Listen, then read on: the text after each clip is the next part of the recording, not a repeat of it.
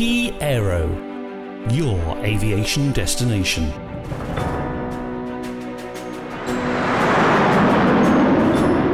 Military Aviation. Hello, and welcome to episode 14 of the Air Warrior podcast. I am your host, Richard Thomas, and this week, as the crisis in Afghanistan hits new heights, with the temporary return of US and UK forces to help in the evacuation of diplomats and civilians, we look back in an interview with a former US Navy FA 18 squadron commander on his frontline experiences and the role that air power played in the years of combat operations in the country. All of that coming up a little later on in the show. The news this week. Around three months into its first operational deployment, the UK Royal Navy's Queen Elizabeth class aircraft carrier HMS Queen Elizabeth, flagship of Carrier Strike Group 21, has seen the fleet's 32 aircraft fly a combined total of 2,700 hours. Speaking exclusively to Key Aero from the Philippine Sea recently, HMS Queen Elizabeth's Carrier Air Wing commander, Captain James Blackmore, said that flight operations were taking place six days out of every seven to allow people to have a rest due to the demands of delivering 24 7 operations. Of the flight hours, 1,500 had been performed by F 35Bs, including 1,100 vertical landings and 1,200 hours of rotary wing flight. The carrier air wing is made up of a strike element comprising 10 US Marine Corps F 35Bs and 8 British F 35Bs, 3 Merlin Crow's Nest for airborne surveillance and control taskings, 4 Merlin HM2s fulfilling anti submarine warfare operations, 4 Wildcat HM-A2s utilised in the anti-surface warfare role, and 3 Merlin HC-4s which are used for the maritime inter-theatre lift missions. As the fallout persists over the fatal airborne attack on the MT Mercer Street off the coast of Oman in late July, attention has turned to examining the motivations and potential perpetrators behind the incident, with Iranian political and military figures implicated. A US Central Command report published on August 6th provided the first indication of the origin of the attack, concluding that Iranian made explosive unmanned aerial vehicles had been used in the incident, targeting the commercial vessel in two unsuccessful attacks on the evening of July 29th with one drone impacting the sea near the vessel.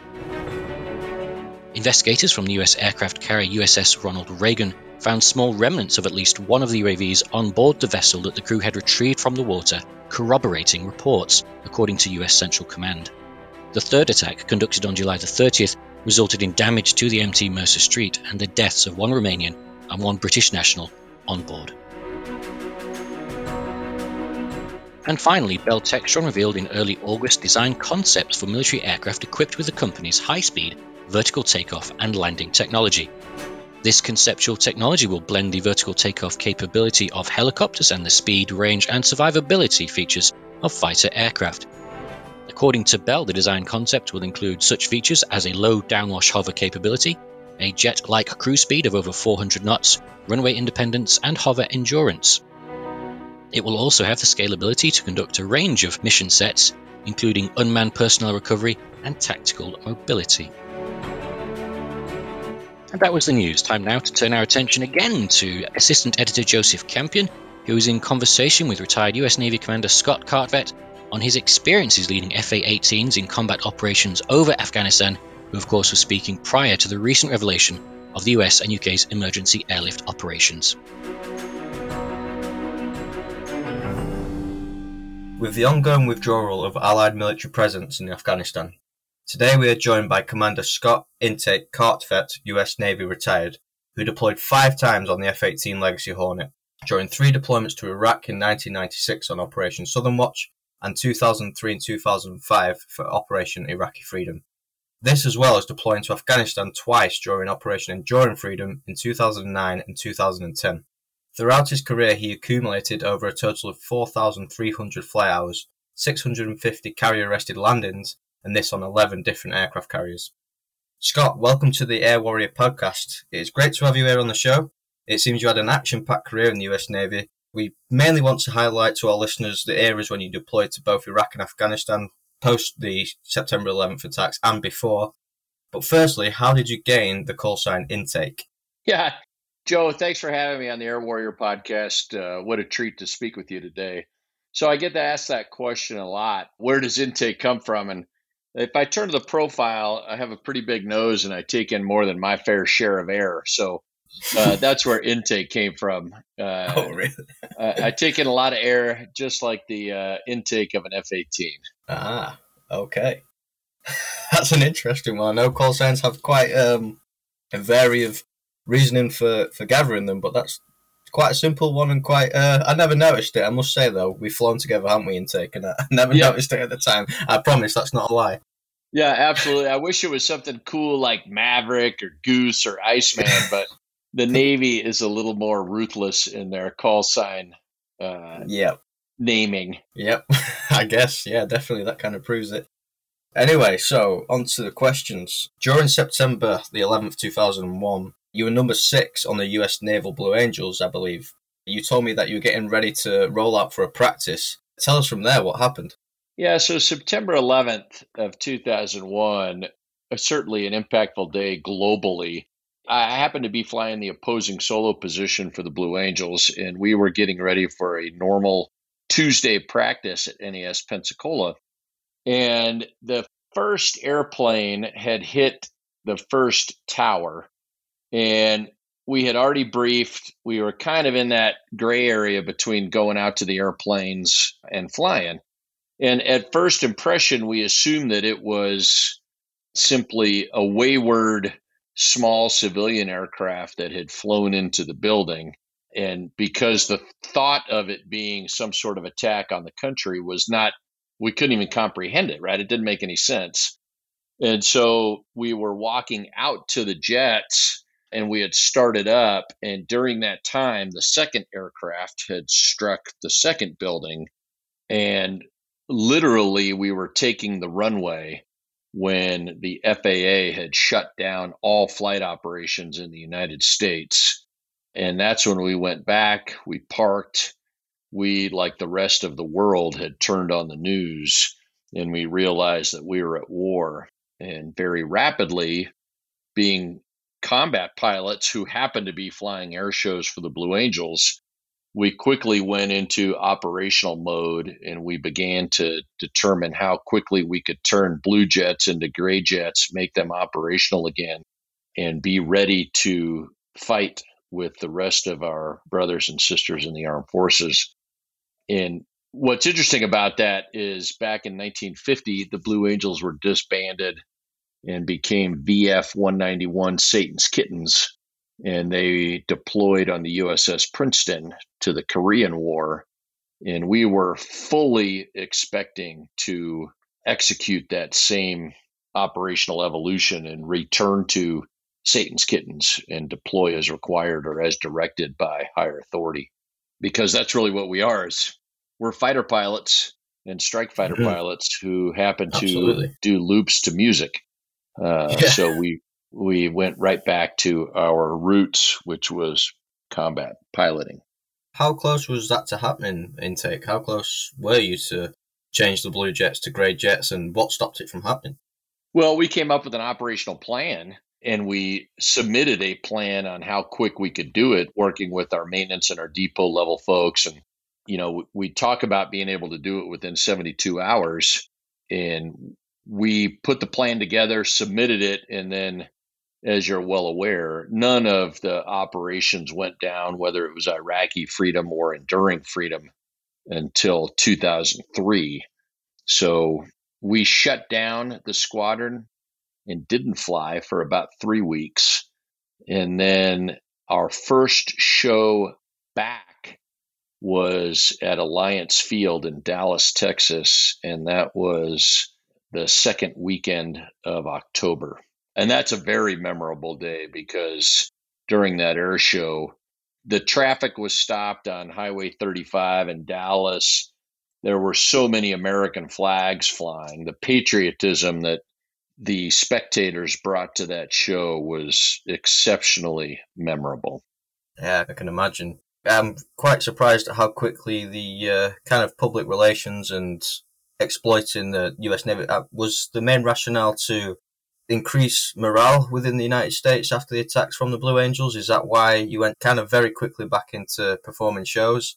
Obviously, because I'm guessing everyone's main focus was on deploying after the attack. So, was this um, rationale for the Blues to, like I say, boost morale? Well, I think it was to do exactly what the mission of the Blue Angels is, which is really recruiting. Okay. Ideally, we want people to look up and watch the show and feel great pride and patriotism in the country. But we also want young men and women to look up and think, boy, I would really like to be a part of that organization, which is the armed forces writ large. So the Blue Angels simply represent the pride and excellence of the United States Navy and the United States Marine Corps. And uh, we're truly a recruiting function for the Navy and Marine Corps and the Yeah, armed forces indeed. writ large. Yeah. Yeah. And you served your whole time, which is expected for the Blue Angels, which is three years, and then quite suddenly you were called to combat. Could you uh, tell us about that? all pilots selected to the team fly for the team for two years in the demonstration. I happened to be junior when I was selected, so I got the three year job. I flew as the number seven pilot in 2000, the number six pilot in 2001. Then I was the operations officer and the number five pilot, the lead solo in 2002. So I finished my three year tour in November of 2002. And then, as I mentioned earlier, you know, operations against the enemy combatants really kicked off in the spring of 2003. I just happened to leave the Blue Angels in November of 2002, was current in the F 18. Uh, I went out and got some carrier landings in San Diego, loaded up a bag, and flew out to Cyprus, jumped on a C 2. And in uh, March of 2003, I was on the USS Roosevelt as a department head, VFA 15, and we were flying combat missions into northern Iraq. So it was less than five months from flying for the Blue Angels to employing against the enemy in our, in northern Iraq. Wow, that's quite a quick change of uh, atmospheres. Uh, It, yeah, yeah, it was it was a very rapid switch, and you know a lot of the weaponry had changed to laser guided munitions and uh, the joint direct attack munition, which is a GPS weapon. And so my training in that weapons and weapons delivery took place airborne as we were headed into Iraq. So I was comfortable in the airplane, but I needed to get proficiency in weapons delivery quite rapidly. And oh, by the way, we were the night carrier. So there were two carriers in the Eastern Mediterranean, and one of them was designated the day carrier, the other was the night carrier, and the Roosevelt just happened to be the night aircraft carrier. So we were doing all of our missions at night with night vision goggles into northern Iraq, Tikrit and Mosul and those cities. How did they achieve your training so quickly? How did uh, was it like right? This is what you do. Shows you can do it, and off you go. Or how do you train whilst in combat? It was on the job training, is probably the best way to put it. wow, that is crazy. Ooh. So you're at Intel. This is your mission, and during that route to the mission, so from the carrier during transition to theater in Iraq, you were training basically. Uh, we were reviewing the systems uh, on the different weapons that we were employing. That's correct. And so, you know, my first combat deployment was in 1996 for Operation Southern Watch. So I had some combat experience, although that was a very quick combat deployment. And now it was just far more intense because Yeah. we had several carriers in the Persian Gulf that were coming in from the south we just happened to be the two aircraft carriers and strike groups that were in the Mediterranean that were coming in from the north. But yeah, it was on the job training and I got up to speed quite rapidly. So how did flying differ from the time during Southern Watch to time in Iraqi Freedom in 2003? Was it purely just the weapons? Yeah, the weapons changed. Some of the early warning systems had been upgraded. Clearly, the defense of Iraq had become more aggressive. So, as I'm sure you'll recall seeing in the video, the anti aircraft artillery, the AAA, and the surface air missiles had improved. And Iraq was definitely putting up a fight. So, in Southern Watch, we had air superiority and we were really just patrolling the skies to make sure that Iraq was adhering to the rules that we had delivered during Desert Storm. So it was exceptionally benign. And now in 2003, during shock and awe, it was a full fledged battle for several weeks where we were engaging against them and they were engaging against us until we had gained air superiority. So it was a very different, more aggressive fight. Yeah. Well, we know you were flying the uh, the FA-18 Legacy Hornet. So, what configurations were flown, and what weapons were you carrying, or could you tell us what weapons you dropped? Well, we were carrying laser guided munitions and the GPS guided munitions, in addition to at least one or two air to air weapons in the event they were able to get airborne. And then, of course, we had the many rounds of 20 Mike Mike, which is the 20 millimeter machine gun round that we carry in the Vulcan cannon. So we had uh, essentially our machine gun, several air to ground weapons, laser guided and GPS guided, and then air to air weapons. I mean, it was a pretty full complement of weaponry so that we could engage against air to air or air to ground weapons. So you deployed in 2003 and you also deployed again in 2005 for Operation Iraqi Freedom. Were they very similar? Which ship were you aboard for 2005? And were you at the same unit? Same unit. So 2003, we were there for shock and awe. And then we returned to our home port in uh, Virginia Beach on the East Coast. And in 2005, we redeployed to Iraq, except this time we were in the Persian Gulf executing operations into Fallujah, some Baghdad operations. At that time, there were also combatants coming in through Syria. So we were patrolling their entrance points and ingress points into Iraq from Syria. So it was very much the same fight that was going on. There was no air to air threat or really surface to air threat at uh, the medium to high altitude. In the low altitude regime, they could still shoot at you, and they would. Yeah. But we generally stayed above any of that potential threat.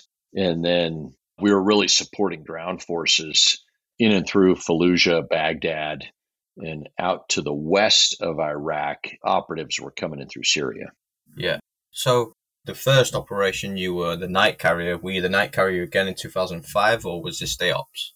Uh, it was a little bit of both. Yeah, at that okay. point, there weren't quite as many aircraft carriers because it wasn't the initial surge of the war. Uh, yeah. And we were the only carrier in the region at the time. So we were putting up as much air coverage for our really joint forces that were on the ground in Iraq. Was the frequency of missions different? You know, once you're on board an aircraft carrier, the tempo of operations kind of remains the same. So the Combined Air Operations Center generally releases their air tasking order. And I would argue we probably had 20 to 30 support missions a day. So probably about the same as in 2003. And how many did you fly them yourself of the them operations daily?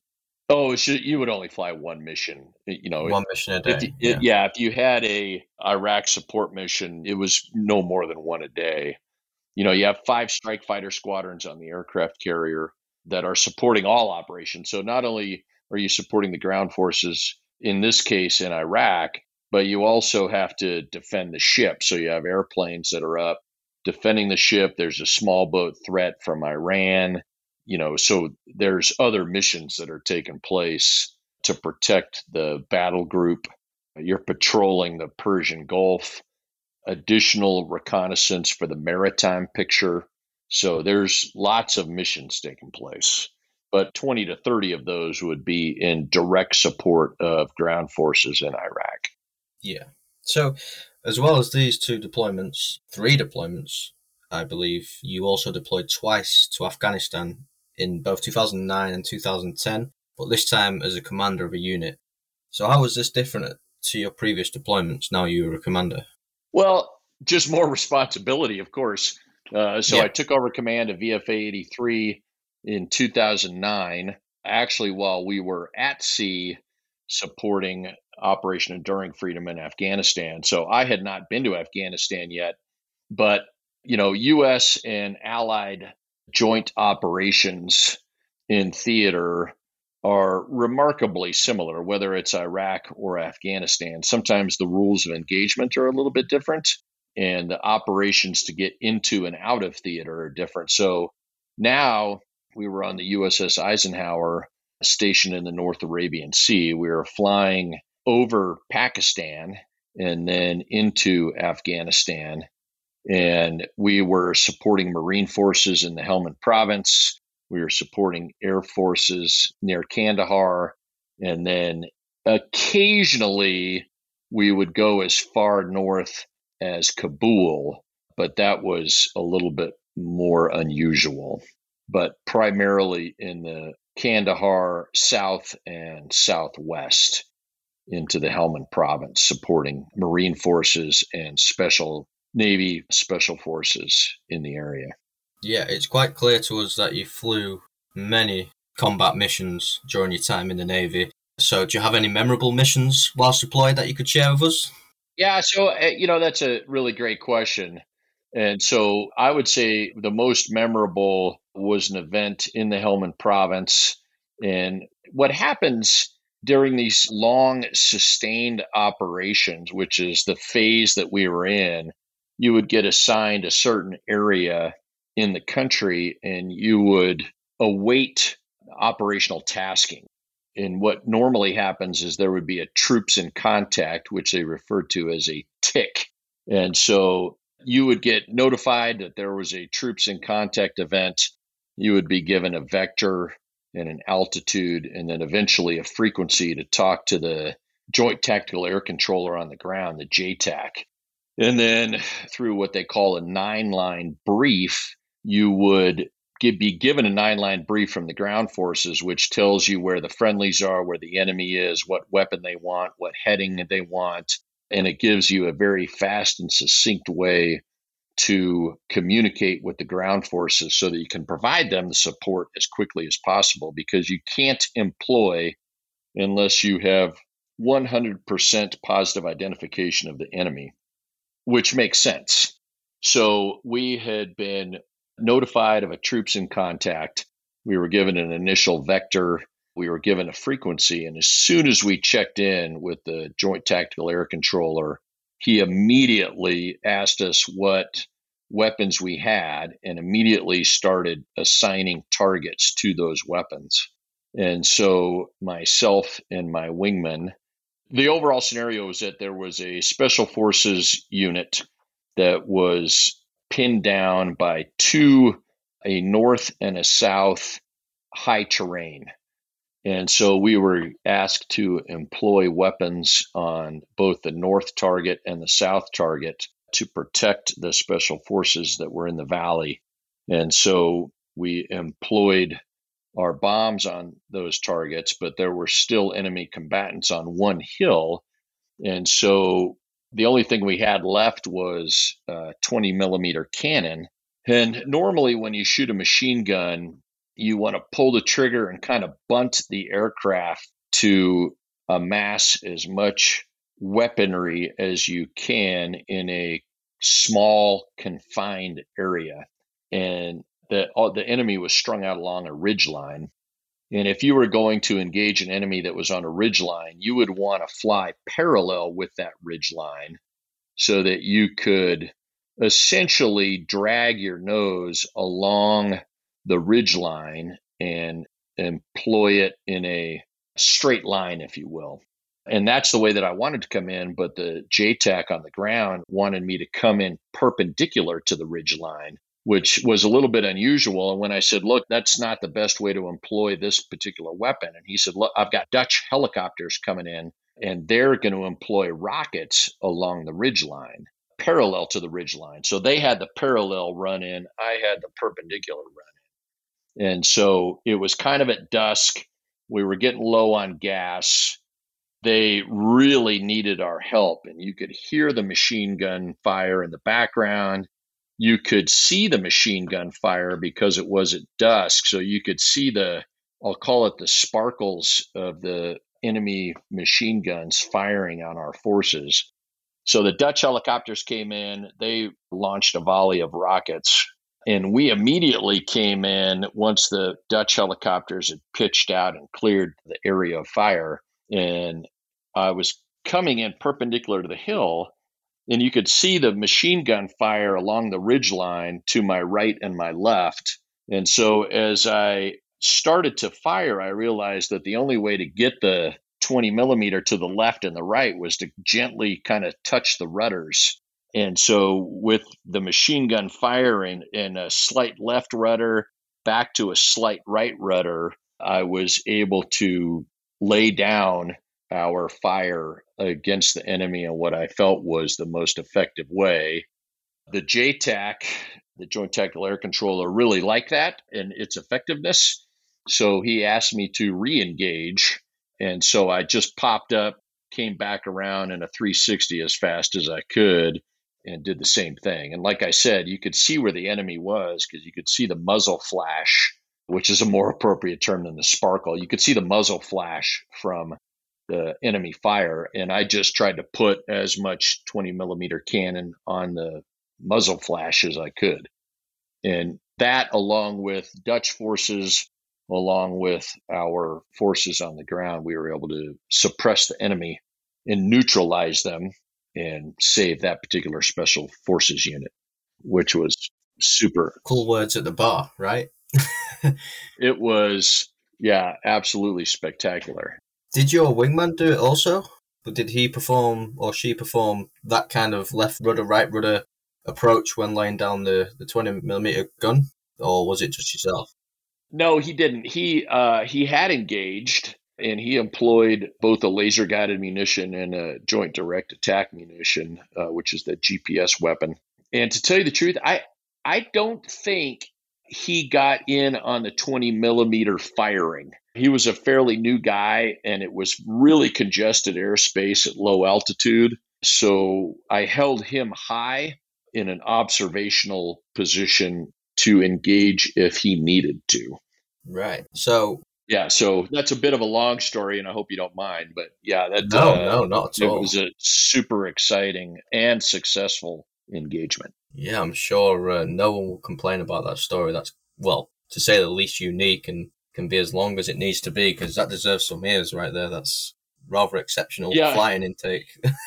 Joe, I will tell you, uh, I have the forward-looking infrared footage from my aircraft of that particular attack, and it was pretty awesome.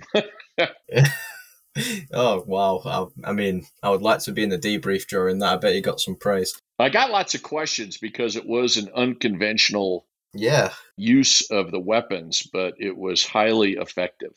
Yeah, I wonder if anyone's done it since, whether that be in combat or training. yeah, I don't know. I don't know the answer to that. It worked that day, and for that, I am grateful. Yep, very true. That's all what it's about. Throughout all these deployments, we need an opinion of yours to clarify air power and its vital role during Operation Enduring Freedom. How vital was it? The air power and the air superiority, it's it's critical. I mean, and so the air power and the air superiority gives you a dominance in the fight that is absolutely necessary for victory. Yeah, when you control the skies, you control the battle and ultimately the war. Yeah, yeah, very true. So, do you still think, with the ongoing withdrawal of both US and Allied military presence in Afghanistan, do you think there's still a need for the air power over the skies of Afghanistan? Well, that would eliminate the withdrawal, right? I mean, if we still have forces in the air over Afghanistan, then we're not necessarily withdrawn. We're only partially withdrawn.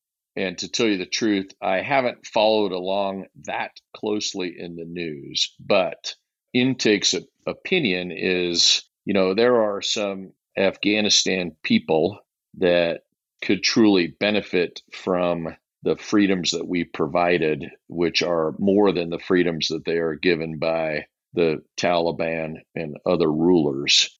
And if we withdraw completely, they are at risk of being at a significant disadvantage, which is a shame because they helped us when we needed them.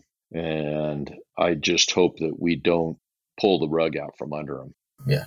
Well, that was certainly an interesting uh, interview intake. It was an absolute pleasure and nice and brief, but some well, including that engagement with the gun is some seriously unique stories, and I appreciate your time massively, and I'm sure our listeners will also. So thank you again for being here, Intake. I appreciate you asking me, my friend. I look forward to hearing the podcast. So send me a link when you launch it. For our listeners, if you'd like to know more about the topics discussed today and all the rest of the news from the air domain, please visit the Key Aero and Air International website. But for now, until next week, thanks for tuning in. This has been a podcast from Key Aero, your aviation destination. Remember, visit www.key.aero for more of the same. Thanks for stopping by, and we hope to catch up with you again soon.